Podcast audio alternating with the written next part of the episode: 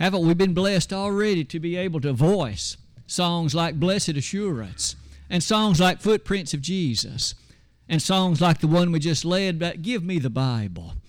Now, all three of those songs had such rich meaning and such powerful messages that no doubt strike within us a great motivation. Certainly, we appreciate the spirited singing in every way.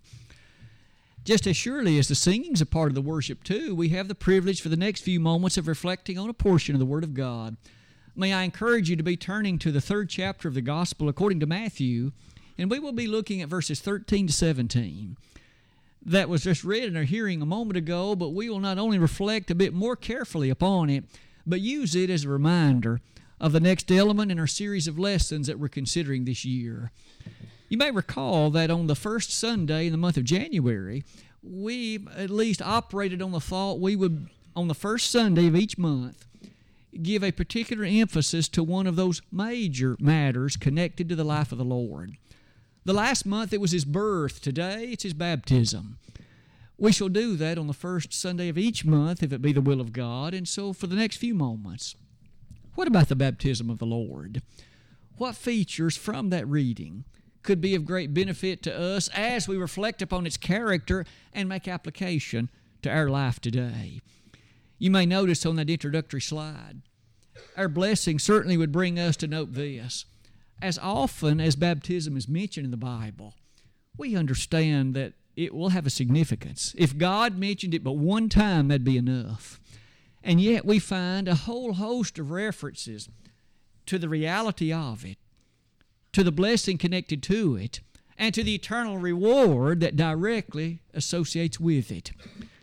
For that reason, you may notice that we're then going to look today not at the baptism of just an ordinary human like you and me.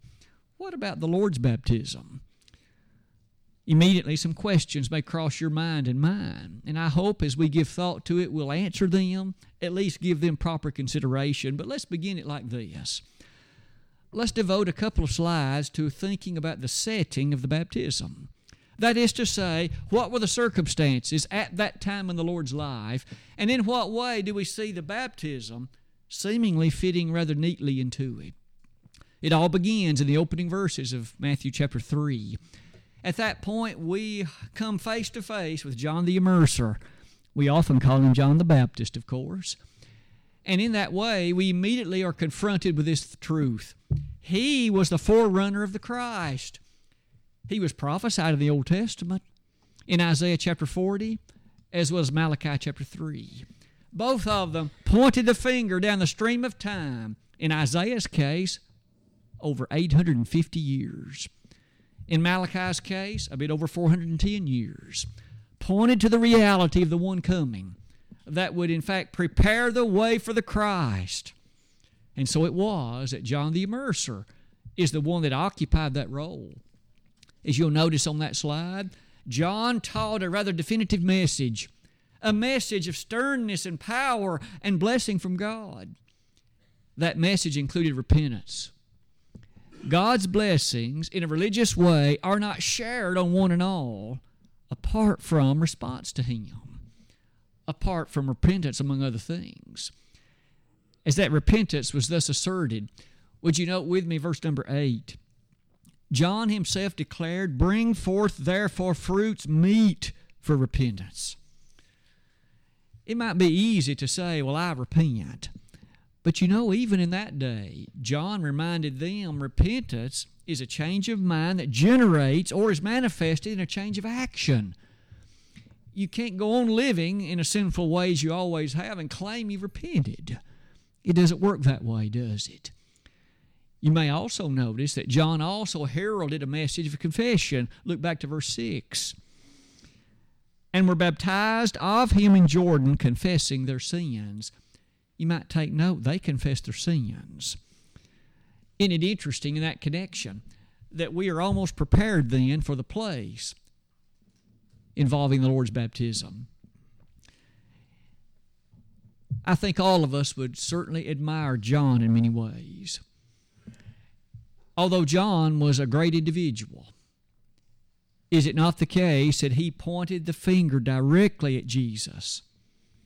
John never strove to take the credit and the glory and the homage to himself. But he said, There's one coming after me, the latchet of whose shoes I'm not worthy to unloose.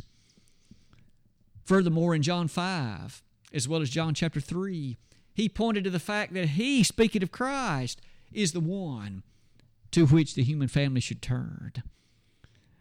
In John 1, verse 29, it is there said, John proclaiming this truth Behold the Lamb of God, speaking of Jesus, that taketh away the sin of the world.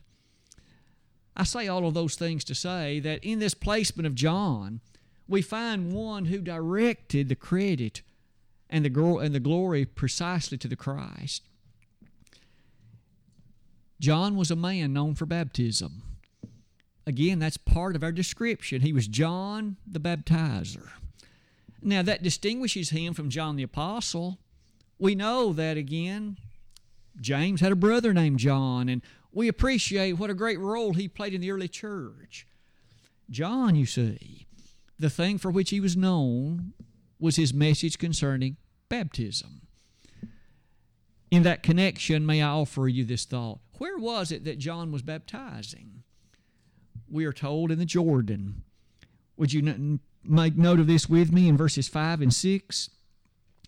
Then went out to him Jerusalem and all Judea and all the region round about Jordan, and were baptized of him in Jordan, confessing their sins.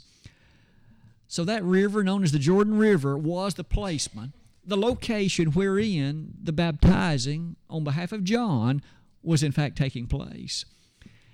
As you and I close that particular slide, we are now brought to this observation in verse number 13.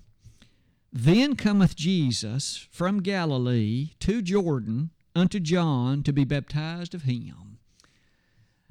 So the Lord was in the region of Galilee, and there was a decision that he made, a particular volition of mind that brought him or prompted him to travel to this Jordan River area where John was. And in so doing, the request of verse 13, the desire was to, in fact to be baptized of him. At first sight, doesn't that sound lovely? Doesn't it sound wonderful? You know, today you and I are rather thrilled when we appreciate someone who expresses desire to be baptized. And so the Lord came. John knew who he was. But now, verse number 14 quickly brings us this notification.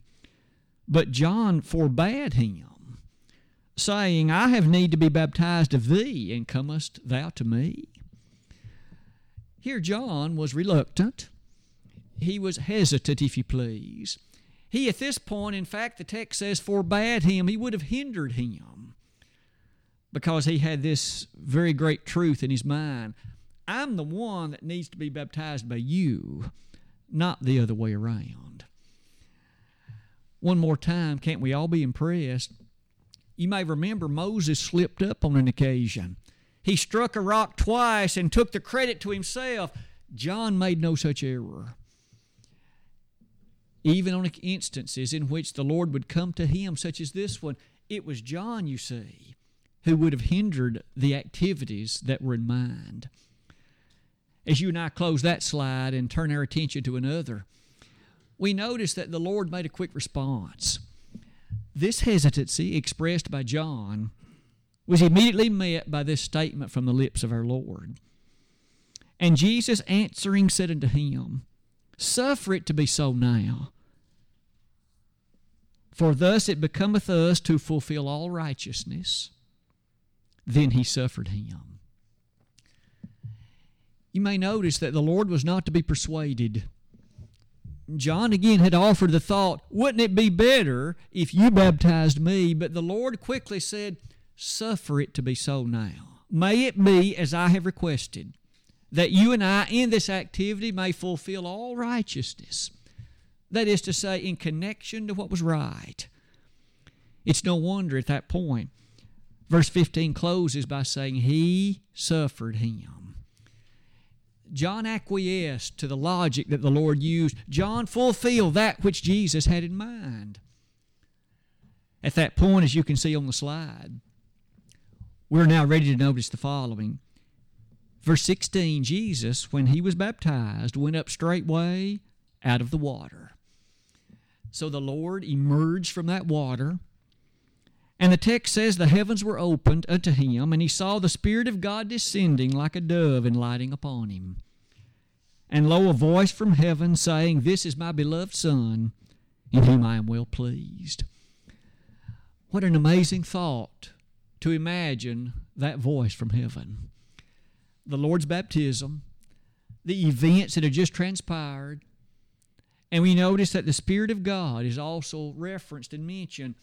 Could we all at least take a moment and observe all three members of that beautiful Godhead are here and identified?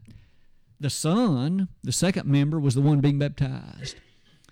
The Heavenly Father spoke in an audible way and said, This is my beloved Son, in whom I'm well pleased. And the third member, the Holy Spirit, is such that that Spirit descended in the form of a dove. All three members identified, all three members referenced. What a beautiful scene. What a remarkable scene, having all the thrust and all of the glorious joy connected to rightness with God. All three members highlighted and presented. As you come near the bottom of that slide, wouldn't it be fair to say this was a noteworthy event? The baptism of our Lord. What about some lessons extracted from that reading that could be of a blessing to you and me even today? Could we not begin with this one? Lesson number one baptism, you see, was an act of choice. It was a part of one's own choosing, if you please. I think you and I are well aware as that is presented before us, it was the Lord who made this choice to journey from Galilee to the Jordan River. We aren't told how many miles that was. This much we do know. Galilee was the northernmost region in that central part of Palestine. Depending on where, in fact, John was baptizing in the Jordan, that could have been a sizable walk. Regardless, the Lord made it he chose to proceed to this location, and in so doing, to be baptized at the hands of John in the Jordan River. As you give thought to the matter of choice, isn't it an interesting thing to make that application to us? As great as the invitation extended to the Word of God is, God doesn't force anybody to obey Him. Never. He never, in fact, insists in such a way that He bends our will apart from our choice and forces us to do that which would be His bidding. In fact, either before or after our baptism, He never, ever makes that force upon us. Even after we become Christians, again, He extends to us the invitation to obey. He extends to us the motivation for it, but He does allow us to make that final decision, doesn't He? That has to do with even to the matter of our choice in assembly. He'll allow us to choose whether we will come or not, as well as the other aspects of our service. Our God did not make us as robots. He didn't make us in such a way that we are, in fact, apart from our will, those that are forced to obey Him. Even the Son of God. Jesus had a choice. And he chose to undertake that journey, coming, you see, to the Jordan, and therein to submit to the act of baptism to what he would claim as righteousness. One of the last thoughts at that point is the assertion of that application to us. Go into all the world, the Lord would say, and preach the gospel to every creature. He that believeth and is baptized shall be saved. He that believeth not shall be damned from that closing chapter in the Gospel according to Mark, we notice that there was to be a preaching on the part of what God commanded, and then there would be responses. Those loving individuals who, upon hearing that word, with a heart of designation, would respond in turn. One other passage might well be the reminder to each of us of that text of Romans, the sixth chapter in which it is said that each of us can yield our instruments as instruments of righteousness on the one hand or instruments of unrighteousness on the other. But did you note the verb yield? We have the opportunity to yield one way or the other. God won't force it, but oh, how strongly He encourages and invites. What about lesson two? In addition, you see, to this opening lesson of choice, what about the nature of the baptism? It is fair to say that we have other passages that assist us with the following observation. Go back to Matthew chapter 3 verse 1 as it begins our discussion of John. In those days came John the Baptist preaching in the, the wilderness of Judea and saying, Repent ye, for the kingdom of heaven is at hand. Now, of interesting note, this is that same John who had a sternness about him. Because you see, the Word of God is not compromisable, at least rightly. John was that same one, you'll notice in verse number 4, who had a raiment of camel's hair and a leather, and a, and a, a leather girdle he wore. That reminds us that John's appearance likely was not the most common appearance of the people in that day, and they understood that this man had a message to preach. And he would preach it with sternness, and he would preach it with directness. And as he did so, you'll notice in verse number 6 lots of people came out to be baptized by him. I would say that this way then on that slide. As far as exactly where John was baptizing, we know that the Lord came there to be baptized. As you and I notice in John's gospel account, John baptized in regions where there was a lot of water. There was much water, John chapter 3, verse 23. And in that connection, you and I note then that baptism, as we encounter that word in the New Testament, is a word reminding of us it's a burial. And in so doing, it requires much water. It can't be done with a teaspoon of water, and it can't be done with a handful of water.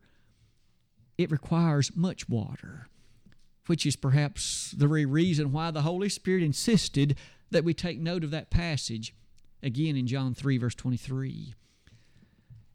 Interestingly enough, we have some particular statement made as you close that slide with me about that scene we encounter later with the Ethiopian nobleman in Acts the eighth chapter, where again much water was involved. These two lessons so far have at least begun our consideration about this scene of the Lord's baptism. What about lesson number three? This one, as we come to this title, I've merely entitled it The Concept of Importance. Would you in, note with me again the express way in which it's referenced? Verse number 15.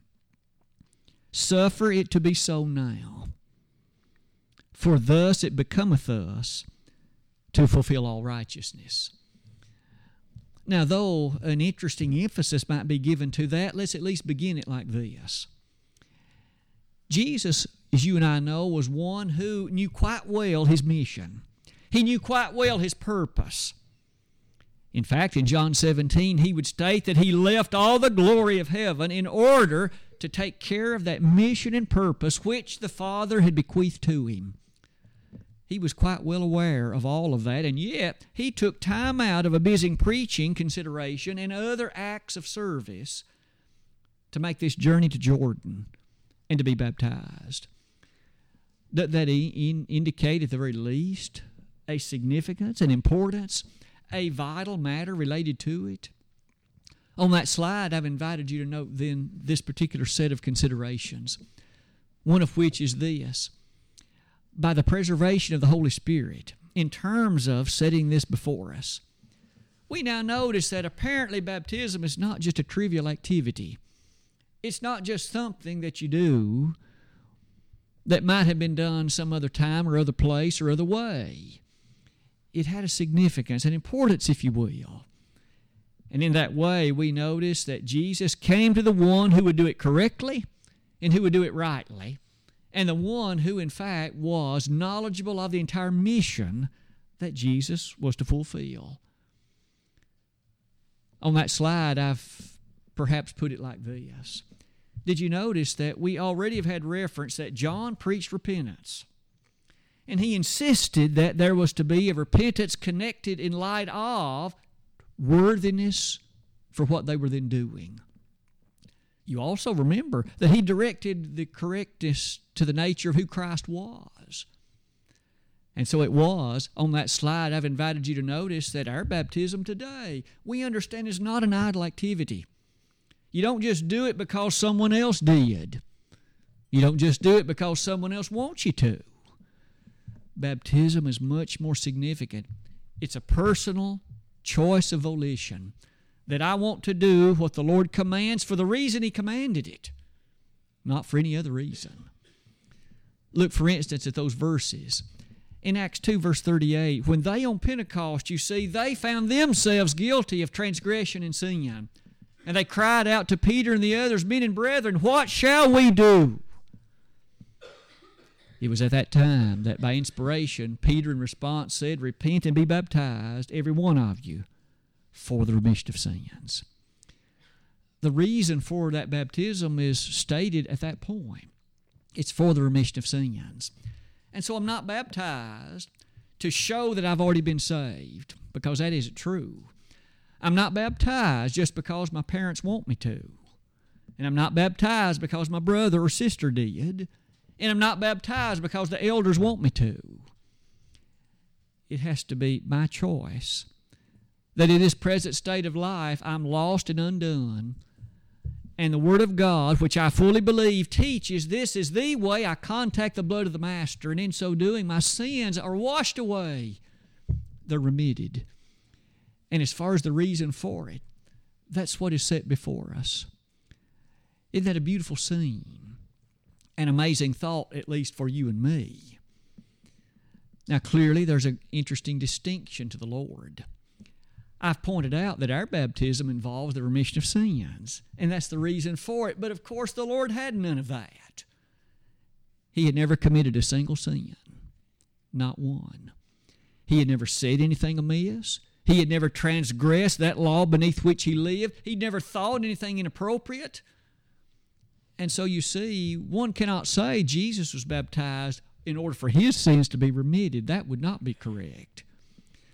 But he does tell us in verse 15 why he did it. And you and I will give some thought to that in just a moment. But so far, wouldn't it be fair to say that what an important thing? But surely we'd be quick to say the other aspects of our initial obedience are important. Belief is important, repentance is important, confession of the Lord's name is important in each instance because the Lord's word says so we would just add that our appreciation of baptism falls in that category too. As we close that slide, shouldn't we be comforted with the thoughts of 1 Peter 3.21? The like figure whereunto even baptism doth also now save us. Not the putting away the filth of the flesh, but the answer of a good conscience toward God by the resurrection of Jesus Christ. You'll notice again, our conscience as it appreciates the teaching of the word and responds in faithfulness to it, is such that that baptism saves us. It's that act in which our sins are remitted. What about lesson number four? In this fourth place, let's add another consideration again to that 15th verse. When the Lord responded to John this way, he said, Suffer it now. That is to say, John, let it be. And then the Lord made this statement For thus it becometh us to fulfill all righteousness. And so the Lord gave that reasoning for this. Again, in his case of baptism, it was not for remission of sins, he didn't have any of them. But it was to fulfill all righteousness according to his statement. You might take note that in Mark 1, verse number 4, John had baptized others in light of the baptism of, of repentance for remission of sins. So that certainly was true for other individuals, but it was not that case in that way for the Lord. Aren't we thankful for Jesus' reflective statement? Jesus said, Suffer it to be so now, for thus it becometh us to fulfill all righteousness. It's connected to the right thing to do. It is the proper thing to do. In this way we shall fulfill that which is right. That rightness might well lead you to note some of those matters on the slide. We've already noted the Lord again had no sin, so his baptism was not for that reason, but it was to fulfill all righteousness. Righteousness, you see, is what is set forward to you and me by way of the Word of God. Psalm 119, verse 172, echoes that statement in marvelous majesty. It is there said that God's Word is what makes righteousness available. And thus, as Jesus made the proclamation, fulfill all righteousness, we're going to fulfill what would be connected to that which the Word of God would demand. May I invite each of us to think about John's baptism. Turn with me to Luke, the seventh chapter, for just a moment. Luke, the seventh chapter, we find in there a reference to somewhat about the baptism administered by John. We'll only need to read verses 29 and 30 of that chapter. But in that passage, as it describes the baptism administered by John, these are the words we encounter. And all the people that heard him and the publicans justified God, being baptized with the baptism of John. So during his preaching ministry and time, we'll hear here that there were many who were convinced of the nature of the significance of it. And the text says they justified God in the activity of their baptism according to John. Now, verse 30. But the Pharisees and lawyers rejected the counsel of God against themselves, being not baptized of him.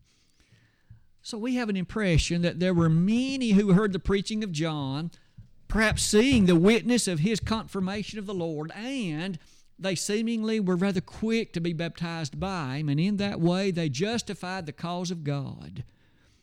But the next verse says that there were others, such as lawyers and Pharisees, who rejected God's counsel because they didn't get baptized by John fairly easy to see in that that it was then the statement of God's will for those people that they submit to the baptism of John. And now revisiting back to that text in Matthew 3, verse 16, you notice then that Jesus did submit to it because it was right.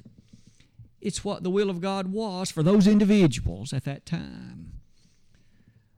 Isn't it interesting as you close that slide with me that you and I can ask about that same matter in principle today? Is it the right thing to do to be baptized? Would it be the correct and proper thing to do to be baptized? And surely the answer is yes. For reasons we've noted. One, the God of heaven commanded it. He that believeth and is baptized shall be saved. If you want to be saved, you have to be. There is no alternative and there is no other way. This consideration of baptism takes us to that language again that Jesus utilized righteousness the thing that's proper and right. As you note the closing of that slide with me, maybe it leads us to point number five, the last one of our lesson today. As we build together thoughts concerning the decision the Lord made and what took place in it, I hope we are quite comforted and also excited as we think about this. There was a time in the distant past when the Son of God submitted to the very thing that God asks you and me to submit to. We aren't doing anything, at least practically, any different. It's for a different reason, admittedly. But in the same way that the Lord was plunged beneath the surface of some water, in this case by John, in the way that fulfilled all righteousness, it is such that you and I today are commanded by God that to enjoy the benefits of remission of sins, we too submit to this. And we don't certainly wish to do it in a way that's displeasing. We certainly wish not to do it in a way that's unacceptable. We just want to do it in a way the Lord did, in a way that is acceptable. And so look at that last slide with me. Although the Master had no sins to be forgiven, he submitted to baptism you and I today do have sin. And how longing then must be our desire that we too would enjoy the blessing and benefits of entrance into the kingdom by way, of course, of baptism. And so the second point on that slide is then a question. If baptism was so significant that the Lord saw fit to make sure to involve Himself in it, then what about you and me today? What about our thoughts and our considerations? Surely there should come a time when you and I know that we shall depart the scenes of this earthly realm, and we will thus reside in a place beyond this one. Do we not wish it to be a pleasant experience? Do we not wish it to be an experience fraught with all the joy and bliss that the Word of God would describe? And yet, for those that choose not to enter the Lord's kingdom, Paul would express a rather fateful end to this. In 2 Thessalonians 1, to you who are troubled, rest with us, for the Lord Jesus shall be revealed from heaven with his mighty angels in flaming fire, taking vengeance on them that know not God and obey not the gospel of the Lord Jesus Christ, who shall be punished with everlasting destruction from the presence of the Lord and the glory of his power. Since you and I recognize that baptism is a commanded thing, that passage says those that refuse, those that remain reluctant, those that refuse to submit, are those that shall meet a rather unpleasant end. Surely the Lord's example of his baptism ought to be a great comfort to us. He doesn't ask us to do anything beside what he did in this, in, in, in this particular regard. As we close that slide, then what about the closing verse of chapter 3? And lo, a voice from heaven saying, This is my beloved Son in whom I'm well pleased. Wouldn't you have loved to have been there to hear it? You might take note, Jesus heard it, but John did too. John was there. He must have heard this marvelous and impressive voice. Have you ever wondered what the voice of God must have sounded like? Was it thunderous? Was it dramatic? I suspect those words don't do it justice. And yet, it affirmed from the perspective of the Father that the decision that the, that the Son had made and the activity in which he had just then involved himself was pleasing to God. If you and I want to be pleasing to Him, we need to be a member of His kingdom and a faithful one at that. One who has desire with regard to serving Him each day. That will begin, of course, with our baptism into His body. Let's close our lesson like this. We've merely attempted on this page to summarize the main points that we've noted in the lesson this morning. As we've reflected upon the baptism of Jesus, we noted it was a choice on the Lord's part. Just as, of course, our baptism must be today, a choice on our part. But beside that, we appreciated this. It involved much water, just as baptism always must. And we also appreciated in it that not only much water, but it had a significance connected to the fulfillment of righteousness. And God was pleased. It might be today that someone in this assembly would wish to recognize upon examination of your life that there's a need for coming to the Lord in a public way. We want you to know that as a congregation, that's not a time of insult. It's not a time of embarrassment. It's a time in which one recognizes the sweet offering of God's forgiveness and a group of people wishing to celebrate with you. If there's someone in this assembly, at least in that regard, would you please think with care and earnestness and think about the Lord's invitation? Did he not say, Come unto me, all ye that labor and are heavy laden, and I will give you rest? An absolute assurance and promise of certainty. If you want that rest that the Lord offers, it will begin as you become a member of His kingdom, which culminates, of course, in that matter of baptism. We'd be honored to listen to your statement of confession. We'd be honored to take note of your repentance and certainly the statement of your belief. If we could help you in that way today, we shall extend the Lord's invitation in regard to that. If you have become, though, a child of God, and maybe at one time you knew the sweetness of baptism, but perhaps over time you've begun to live in a way that's displeasing to Him. You've made choices, and maybe they've become an ingrained habit of living in a way that's not right. You can still make changes, and you can come back to Him. And 1 John 1 tells us that He will forgive those sins if you will repent of them and make confession of them. And today we'd be happy to assist in that way as well. Brother Larry has chosen this song of encouragement.